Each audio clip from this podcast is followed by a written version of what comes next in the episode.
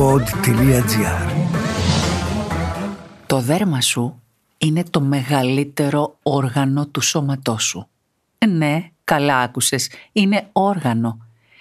Είναι το πιο εκτεθειμένο όργανο του ανθρώπινου οργανισμού, αφού με αυτό έρχεται σε επαφή με το εξωτερικό περιβάλλον. Είναι αδιαπέραστο από μικροοργανισμούς και χημικές ουσίες, δεν επιτρέπει την προς τα έξω απώλεια υγρών και προστατεύει με τη χρωστική του ουσία τη μελανίνη από τη βλαπτική δράση της περίοδους ακτινοβολίας. Αποτελεί έναν εξωτερικό μη ειδικό μηχανισμό άμυνας. Επίσης συμμετέχει στην παραγωγή της βιταμίνης D και στις μεταβολικές επεξεργασίες ορισμένων ορμονών. Πόση σοφία σε όλη την ανθρώπινη δημιουργία. Μήπως πρέπει και εσύ να βάλεις λίγη σοφία, έστω λίγη γνώση, για να προστατεύσεις, να βελτιώσεις, να ομορφύνεις αυτό το πολύτιμο όργανο, το δέρμα σου. Είμαι η Βίκη Χατζηβασιλείου και ακούς το podcast «Πάμε αλλιώς». Καλώς ήρθατε και πάλι υπέροχά μου πλάσματα. Σήμερα με τον καλεσμένο μου, τον αγαπημένο επιστήμονα κύριο Γιώργο Λαγογιάννη, που όλοι εκτιμάτε και αποδέχεστε, θα συζητήσουμε αυτό ακριβώς. Πώς μπορούμε να έχουμε ένα πιο όμορφο, πιο υγιές, πιο λαμπερό δέρμα. Καλώς ήρθατε και πάλι κύριε Λαγογιάννη. Σας περιμένουμε πάντα με πάρα πολύ μεγάλη προσμονή και εγώ και οι ακροατές μου γιατί όσα μας λέτε είναι πολύτιμα. Θέλω να πω κάτι που είπε η παραγωγός μου εδώ με το που μπήκατε. Τι θα κόψουμε σήμερα από τη διατροφή μας κύριε Λαγογιάννη; Υπάρχει κάτι που θα κόψουμε που αφορά το δέρμα; Καλό σας βρίσκω και ευχαριστώ πολύ για την πρόσκληση. Πραγματικά το δέρμα μας είναι ό,τι καλύτερο και ομορφότερο πάνω μας γιατί εκφράζει και τον εσωτερικό μας κόσμο προς τα έξω, εκφράζει την εσωτερική μας υγεία προς τα έξω, εκφράζει την ομορφιά και επιπλέον από όλα που παρατηρήσατε πολύ σωστά είναι και το αισθητήριο κέντρο του σώματος. Ανοιχνεύει τη θερμοκρασία, την υγρασία, την πίεση, τον πόνο, το χάδι. Είναι εκπληκτική η λειτουργία του δέρματος. Πάντως, αν τρέφεσαι λάθος, αν κοιμάσαι χάλια ή αν έχεις στρέσει ή στενοχώρια, πρώτα απ' όλα θα φανείς στο δέρμα σου. Πολύ σωστά. Και είναι και ένας τρόπος επικοινωνίας. Δηλαδή, έχω καταλάβει ότι δέρματα που ταιριάζουν μεταξύ τους το δηλώνουν άμεσα. Το δέρμα είναι για να προσκαλεί τον άλλον και γι' αυτό έχει μεγάλη σημασία η υγεία του δέρματος και η ομορφιά του. Α, πολύ ωραία το θέσατε. Ε, για να ναι. προσκαλεί τον για άλλον. Να προσκαλεί τον και σε αντίθετη περίπτωση για να τον ναι. αποδιώχνει μακριά. Ε; Ακριβώς, ακριβώς. Ένα αρρωστημένο σώμα και λοιπά θα μεταφερθεί στο δέρμα και θα είναι αποθητικό στοιχείο ενώ αντίθετα ένα νεανικό σώμα, ένα υγιές σώμα, ένα αγώνιμο σώμα, η γονιμότητα επίσης έχει πολύ μεγάλη σημασία τραβάει πολύ το ενδιαφέρον και του άλλου φίλου. Είναι σημαντικός παράγοντας επικοινωνίας και ακόμα και με τις ρητίδες που έχει εκφράζει και τα συναισθήματά μας, εκφράζει το στρες μας με την κατάσταση των μειών, με το σφίξιμο των μειών, με τη χαλάρωση, από τις μόνιμες ρητίδες που δημιουργούνται από τη χαρά, από το γέλιο που προδίδει το χαρακτήρα μας στο δέρμα μας. Ξέρετε υπάρχει πολύ μεγάλη τάση τελευταία να κρύψουμε τις εκφράσεις, να κρύψουμε την ένταση, να κρύψουμε τη στεναχώρια. Mm. Γίνονται αυτές οι γνωστές ενέσεις, botox θα τις γνωρίζετε κι εσείς.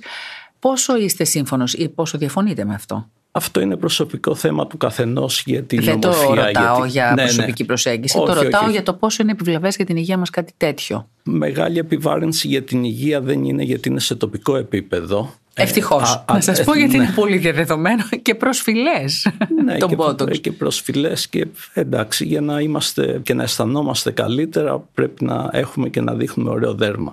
Χαίρομαι Αλλά, που το λέτε ναι. αυτό και το προσυπογράφετε, γιατί πραγματικά το να νιώθεις καλά με αυτό που κουβαλάς, που είναι το πρόσωπό σου, η επιδερμίδα σου, το δέρμα σου, είναι πολύ σημαντικό για την ψυχική σου υγεία. Σωστό, σωστό. Άρα λοιπόν τι μπορούμε να κάνουμε για να το βελτιώσουμε, να το τροφοδοτήσουμε σωστά, να το προστατεύσουμε, να το ομορφύνουμε; Ας ξεκινήσουμε από ποια είναι τα προβλήματα του δέρματος για να καταλάβουμε και τι κινήσεις αντίστοιχα σε κάθε πρόβλημα μπορούμε να κάνουμε.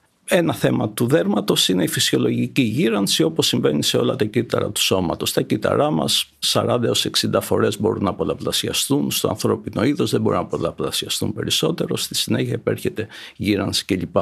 Βέβαια τα κύτταρα της επιδερμίδας δουλεύουν με άλλο τρόπο, δουλεύουν από βλαστοκύτταρα, ξαναδημιουργούνται και κάθε περίπου 15 μέρες ανανεώνονται. Α, τι ευχάριστες ειδήσεις είναι αυτές. Εγώ κράτησα κάτι που μας είπατε την προηγούμενη φορά στα διατροφικά που λέγαμε, ότι το να τρώμε το βράδυ πρωτεΐνη βοηθάει πάρα πολύ στην ε, αναγέννηση του κολαγόνου, στο boosting της επιδερμίδας ουσιαστικά, γιατί τις βραδινές ώρες γίνεται η, ανάπλαση. του κολαγόνου μας. Ναι, ναι.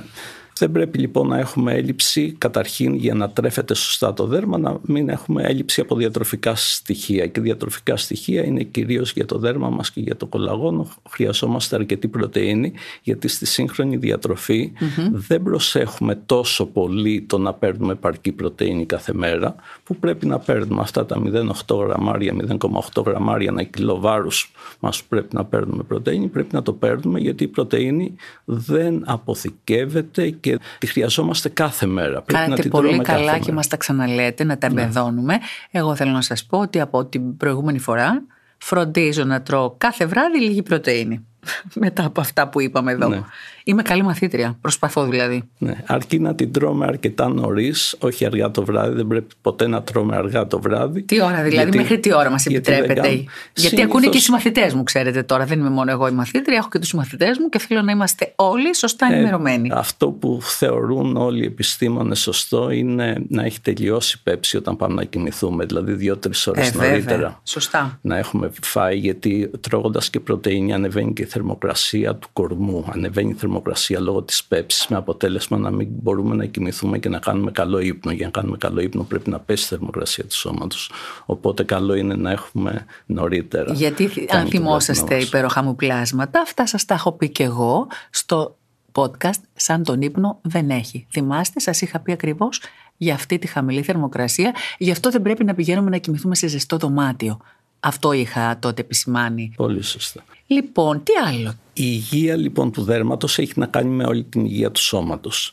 Πιστεύω ότι ο σημαντικότερος παράγοντας Καταρχήν είναι τα θέματα οξύδωσης από τον ήλιο, από τις οι ελεύθερες ρίζες που δημιουργούνται από την ηλιακή ακτινοβολία γιατί είναι εκτεθειμένο στο εξωτερικό περιβάλλον το δέρμα και δημιουργεί φωτογύρανση, διασπάει το κολαγόνο, λειτουργεί με δύο τρόπους. Ένα είναι απευθεία στα φωτόνια που έχουν υψηλή ενέργεια της υπεριόδους ακτινοβολίας δηλαδή. Ένα είναι η άμεση ζημιά που κάνει με το που χτυπάει και το δευτερο είναι δημιουργεί ελεύθερες ρίζες που οι ελεύθερες ρίζες κάνουν μετά στη συνέχεια και πρέπει να τρώμε αντιοξυδοτικά κλπ. Είναι ένα πολύ μεγάλο κεφάλαιο αυτό που μπορούμε να το αναλύσουμε και σε κάποια άλλη Παρ' όλα αυτά το χρειαζόμαστε και το ηλιακό φως γιατί μας βοηθάει στο να δημιουργήσουμε βιταμίνη D μέσα από το δέρμα. Βέβαια είναι απαραίτητο. Ο άνθρωπος είναι φτιαγμένος και ζει κάτω από το ηλιακό φως. Απλώς οι υπερβολές και ο μηχανισμός να είναι κατανοητός ώστε να μπορούμε να λειτουργήσουμε. να ναι, ναι, ισορροπούμε ναι, ανάμεσα στο πρέπει και στην υπερβολή. Και στην υπερβολή. Ωραία. Πάντα λοιπόν στο μέτρο να είμαστε. Αυτό να κρατήσουμε σαν επιμήθειο.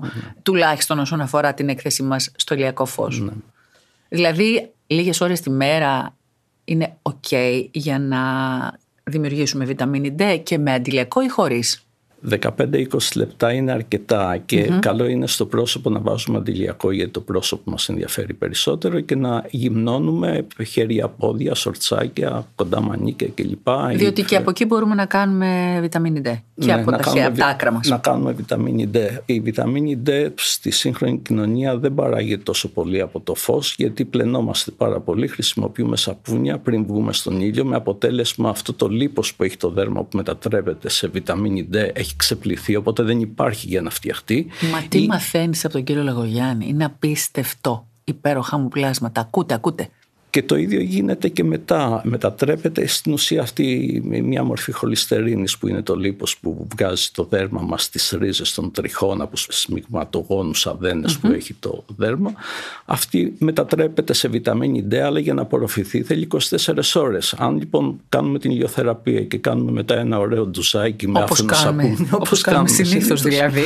και μετά αναρωτιόμαστε γιατί δεν μπορούμε να κάνουμε βιταμίνη D. Ε, και μετά εγώ θα πω να γιατί οι Έλληνες δεν έχουν επαρκή βιταμίνη ναι. D. Γιατί είναι το εξής παράδοξο. Λέμε, μα ζούμε σε μια τόσο ηλιόλουστη χώρα, φωτεινή, που έχουμε 300 μέρες το χρόνο ηλιοφάνεια. Γιατί είμαστε ναι. πίσω οι Έλληνες σε βιταμίνη D, γιατί έχουμε τόσο χαμηλά επίπεδα; Να γιατί. Το σαπούνι και το νερό ευθύνεται. Το σαπούνι και το νερό σε μεγάλο... Τώρα μάλιστα, καταλαβαίνουμε γιατί. Σε, σε μεγάλο βαθμό ευθύνεται γι' αυτό. Οπότε τη βιταμίνη D αναγκαστικά θα την πάρουμε από κάποιο συμπλήρωμα γιατί δεν θα την βρούμε και στις τροφές. Εκτός αν μείνουμε άπλητοι για δύο μέρες.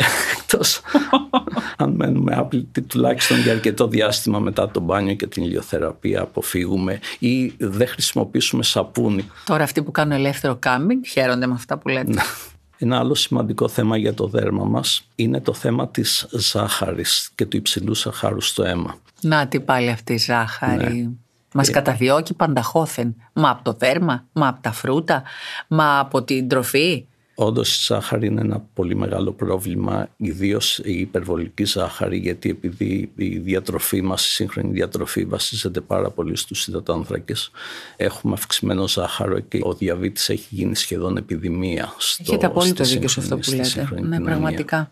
Ο διαβήτης τύπου Β, έτσι. Ο διαβήτης τύπου Β είναι σουλινοαντίσταση, ναι. η οποία πια παίρνουμε τόσο πολύ ζάχαρη που δεν μπορεί το σώμα να ανταποκριθεί και να την καταναλώσει. Αυτό περνάει στο δέρμα και η ζάχαρη, αν προσέξετε, αν έχετε πιάσει λιωμένη ζάχαρη στα χέρια σας, μετά από λίγο κολλάει, κολλάνε, κολλάνε τα δάχτυλά σας. Έχει αυτή την ιδιότητα να κάνει συγκόλληση και αυτό ακριβώς κάνει και στο αίμα μας και το κάνει και εσωτερικά στο δέρμα μας, στο κολαγόνο. Εννοείται κολλάνε, ότι κολλάνε τα αιμοπετάλια μεταξύ τους. Κολλάνε μεταξύ τους και έτσι μετράμε και την, αν έχετε ακούσει τη μέτρηση γλυκοζηλιωμένης αιμοσφαιρίνης που κάνουμε, ουσιαστικά μετράμε πόση από αυτή την πρωτεΐνη του αίματος είναι κολλημένη με ζάχαρη πάνω και βγάζουμε ένα αποτέλεσμα για το τελευταίο διάστημα των τελευταίων τριών μηνών πόση ζάχαρη έχουμε φάει, πόση έχουμε καταναλώσει, πόσο είναι υψηλό το ζάχαρό μας στο αίμα. Αυτός είναι ο τρόπος, επειδή κολλάει ζάχαρη.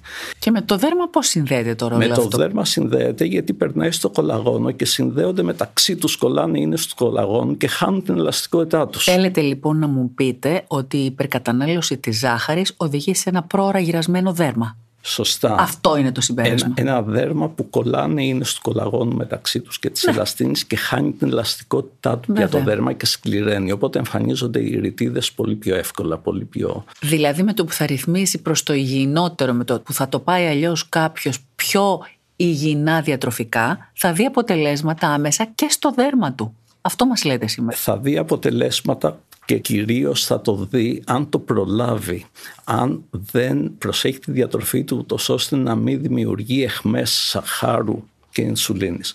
Το ζάχαρο κάνει και διαφορετική ζημιά γιατί το ζάχαρο λόγω της ενσουλίνης ανεβάζει και τη φλεγμονή οπότε αυξάνεται και ο αριθμός των ελευθέρων ριζών και γίνονται οι ελεύθερες ρίζες κάνουν μόνιμη καταστροφή στα κύτταρα τα δερματικά τα οποία μετά δεν επανέρχονται.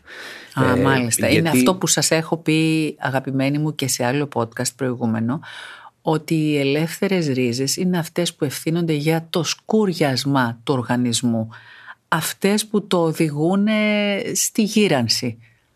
Άρα πρέπει να προσέχουμε από πριν, γιατί κατασταλτικά δεν μπορούμε να αλλάξουμε πολλά πράγματα. Η γύρανση του οργανισμού στο μεγαλύτερο βαθμό δημιουργείται από τις ελεύθερες ρίζες, οπότε πρέπει να είμαστε πάρα πολύ προσεκτικοί με αυτό. Με την κατανάλωση ζάχαρης δηλαδή. Με την κατανάλωση ζάχαρης που αυξάνει τη φλεγμονή και αυξάνει την οξύδωση πάρα πολύ στον οργανισμό. Και όταν λέμε είναι ζάχαρη, ένας από τους παράγοντες, από τους πολλούς παράγοντες που λειτουργούν με αυτό και όταν λέμε ζάχαρη, εγώ επιμένω σε αυτό που θέλω να διευκρινίσω, δεν εννοούμε μόνο το να τρώμε γλυκά, εννοούμε και το να τρώμε πάρα πολλά φρούτα μαζεμένα ή να τα τρώμε μόνα τους, ας πούμε με το, που ξυπνάμε το πρωί. Αυτά που τα έχουμε πει και σε προηγούμενο podcast. Και η υπερβολική κατανάλωση φρούτων, αλλά είναι η υπερβολική κατανάλωση επεξεργασμένων τροφών, γιατί σε επεξεργασμένες τροφές μπαίνει, προστίθεται ζάχαρη. Όλες αυτές οι σάλτσες που βάζουμε στις σαλάτες μας, οι έτοιμες τροφές που παίρνουμε, τα μπισκότα, τα κέικ, τα κουλουράκια, είναι απίστευτες οι ποσότητες ζάχαρης. Νομίζω ότι οι επεξεργασμένες τροφές είναι η σύγχρονη διατροφική μάστιγα. Κύριε Λεγογιάννη, είναι από τους λόγους που έχει αυξηθεί τόσο πολύ η ποσόστοση στον νεανικό διαβήτη.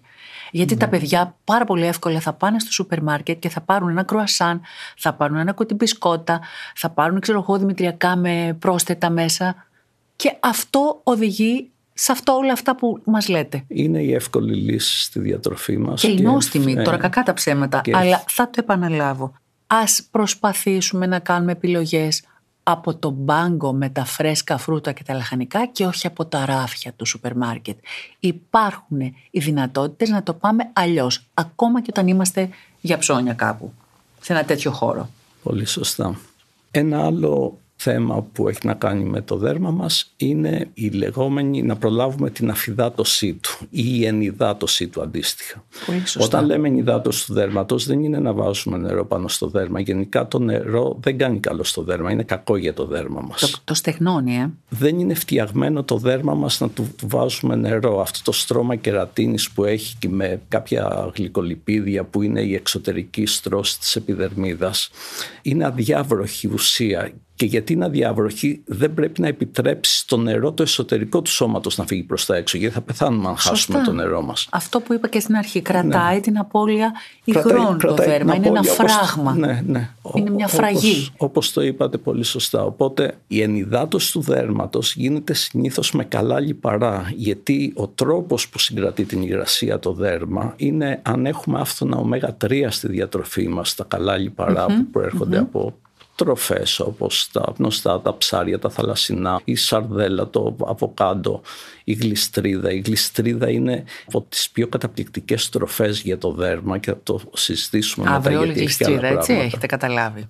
Δηλαδή με συγχωρείτε κύριε Λεγογιάννη, εννοείται ότι πρέπει να ενυδατώνουμε το δέρμα μας από μέσα προς τα έξω; Από μέσα προς τα έξω, έτσι ακριβώς. αυτό είναι το επιμήθειο λοιπόν. Ακριβώς. Από ε, έξω προς τα μέσα τίποτα. Από έξω προς τα μέσα η ενυδάτωση έχει να κάνει περισσότερο με κρέμες και λοιπά που έχουν κάποια λίπη, κάποια λιπαρά στοιχεία. Το λάδι καρύδας π.χ. Το λάδι καρύδας, το λάδι καριτέ, το σκουαλένιο του καρχαρία, το λάδι από το σηκώτη του καρχαρία κλπ. Είναι λάδια τα οποία είναι συμβατά με το δέρμα μας. Με το πεχά μας και με το ίδιο μας το δέρμα. Mm. Δηλαδή το σκουαλένιο υπάρχει και στο ίδιο μας το δέρμα αυτό που φτιάχνει ο Καρχαρίας. Ξέρετε τα ψάρια αντί να έχουν φούσκα για να ρυθμίζουν την πλευστότητά τους επειδή δρούν υποβρύχια αυτά που πηγαίνουν σε πολύ μεγάλα βάθη όπως οι Καρχαρίες φτιάχνουν τεράστια σηκώτια με λύπη που έχουν πολύ χαμηλότερο βάρος από το νερού και ρυθμίζουν με αυτόν τον τρόπο την πλευστότητά τους. Και έτσι βρήκανε και βγάζουν το σκουαλένιο. Ο σκουάλος mm, είναι, είναι ηχθιέλαιο, αλλά είναι από σκυλόψαρο. Υπάρχει και σε φυτικές τροφέ. Έχει και το ελαιόλαδο, για παράδειγμα, αντίστοιχο. Και το ελαιόλαδο είναι καλό. Έχει ένα ανά κιλό ελαιόλαδο. Υπάρχουν, ας πούμε, 10 γραμμάρια σκουαλενίου που το βγάζουν καμιά φορά από ελαιόλαδο. Δηλαδή, πώς θα το βλέπατε τώρα να αρχίσουμε να αλυφόμαστε με ελαιόλαδο; Καλό; Είναι πιο φθηνό και βολικό να πάρει κανείς έτοιμες αυτές τις αλυφές ή τα λάδια που έχουν βγάλει και γιατί έχει και άλλα πράγματα το ελαιόλαδο που κάποια από αυτά μπορεί να είναι όξινα να μην ειναι τόσο, τόσο καλά.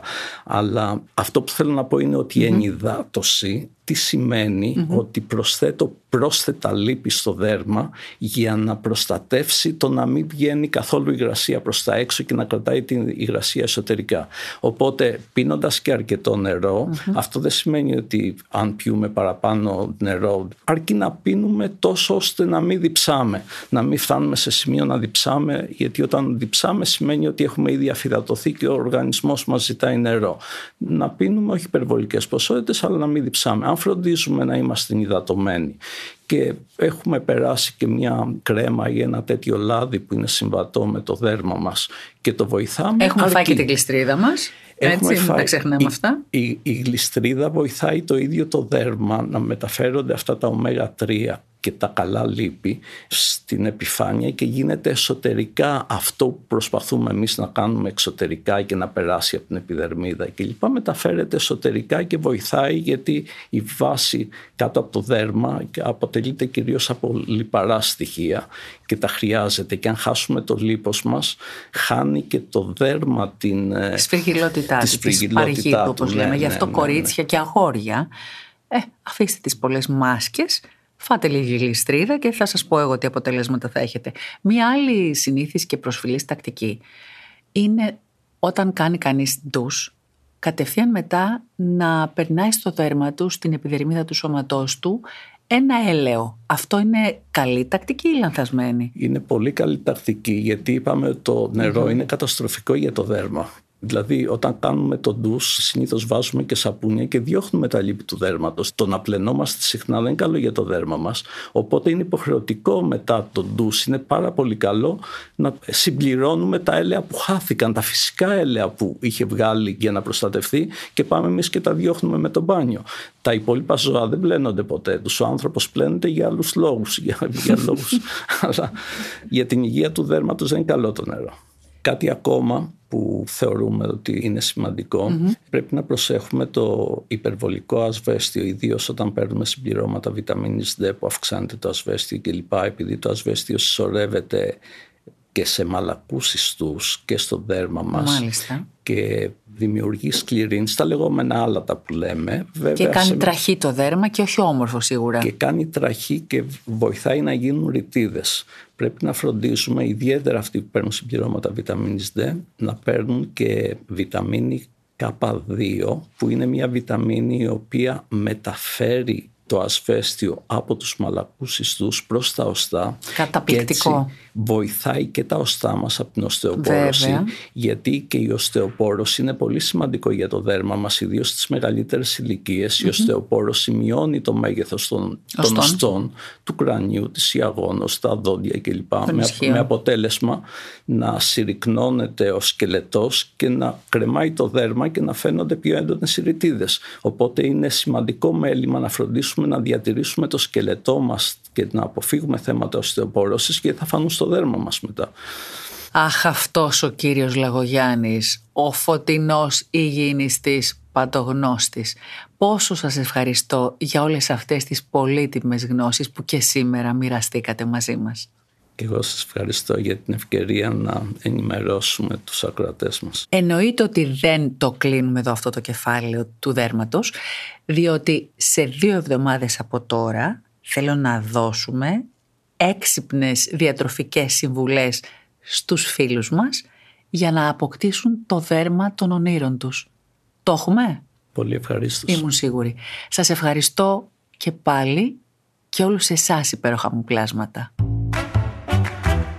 Στο επόμενο επεισόδιο άλλαξε ζωή και σώμα σε 42 ημέρες.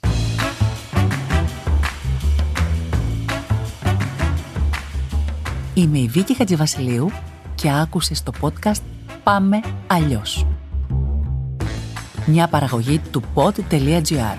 Αναζήτησε τα podcast που σε ενδιαφέρουν στο pod.gr Spotify, Apple Podcasts, Google Podcasts και σε όποια άλλη εφαρμογή ακούς podcast από το κινητό σου.